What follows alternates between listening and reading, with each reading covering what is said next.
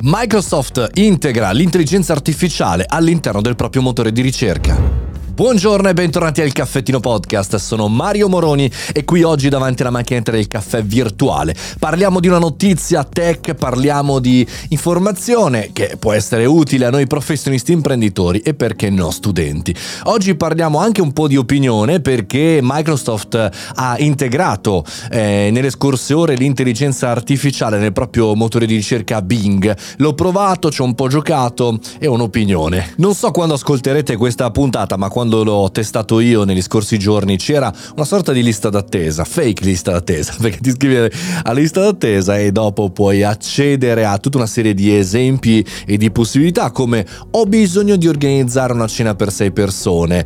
E, e, e lui ti dà tutta una serie di informazioni e di fianco a destra eh, c'è diciamo il cosiddetto chat GPT, mettiamola così, intelligenza artificiale durante la ricerca, molto interessante perché se noi integriamo le richieste richieste, per esempio, non so, eh, eh, sei persone che sono vegetariane e poi puoi suggerire un menù di tre eh, portate con un dessert al cioccolato, bene, ti dà tutta una serie di integrazioni con i dati eh, che, che, trova, per esempio in questo caso già lo zafferano, cookie list e, e chiaramente c'è la lista eh, di informazioni che ha anche tutta una serie di integrazioni a domande e requisiti per poter migliorare la risposta. Insomma, sembra che l'investimento di 10 miliardi di dollari in OpenAI, chiaramente è un investimento pluriennale, ma 10 miliardi di dollari sono veramente una cifra pazzesca, questo investimento operato da Microsoft su eh, diciamo OpenAI, che è l'azienda che ha sviluppato il chatbot ChatGPT, beh è chiaro, sembra che questo investimento cominci a dare i suoi frutti e cominciamo a vedere quello che probabilmente sarà il futuro di questa integrazione, un'integrazione veramente molto tosta.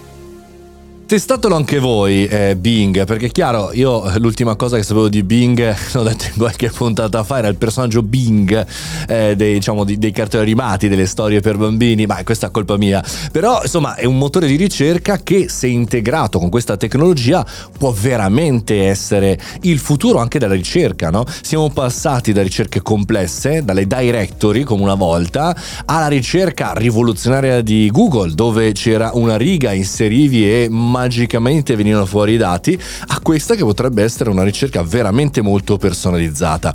Ora, l'investimento di Microsoft non si ripaga solo con Bing, perché abbiamo anche tutto il pacchetto Office Anzi, credo che proprio facciano le prove su Bing per poter in qualche maniera anche scaturire un po' di attenzione, scaturire un po' di accelerazione in questa tecnologia. Dall'altra parte, invece, le integrazioni che vedo ad oggi anche con dei plugin, per esempio su Excel oppure eh, su Word, sono pazzesche. Cioè, nel senso, potremmo scrivere, potremmo imparare un nuovo linguaggio, è quello del prompt, direttamente sulla piattaforma. Quindi dire, non so, a, a Word, scrivimi una storia con tutti i requisiti siti miei e già mi conosci, quindi non ti devo ripetere un sacco di cose, ma magari dei link come eh, su Excel può eh, darsi mi venga fuori il fammi un budget eh, per una startup italiana con queste queste cose, dammi due celle in cui inserire i dati. Ragazzi, non è banale perché un sacco di competenze andranno a comprimersi, ovvero dovrai essere un'eccellenza pazzesca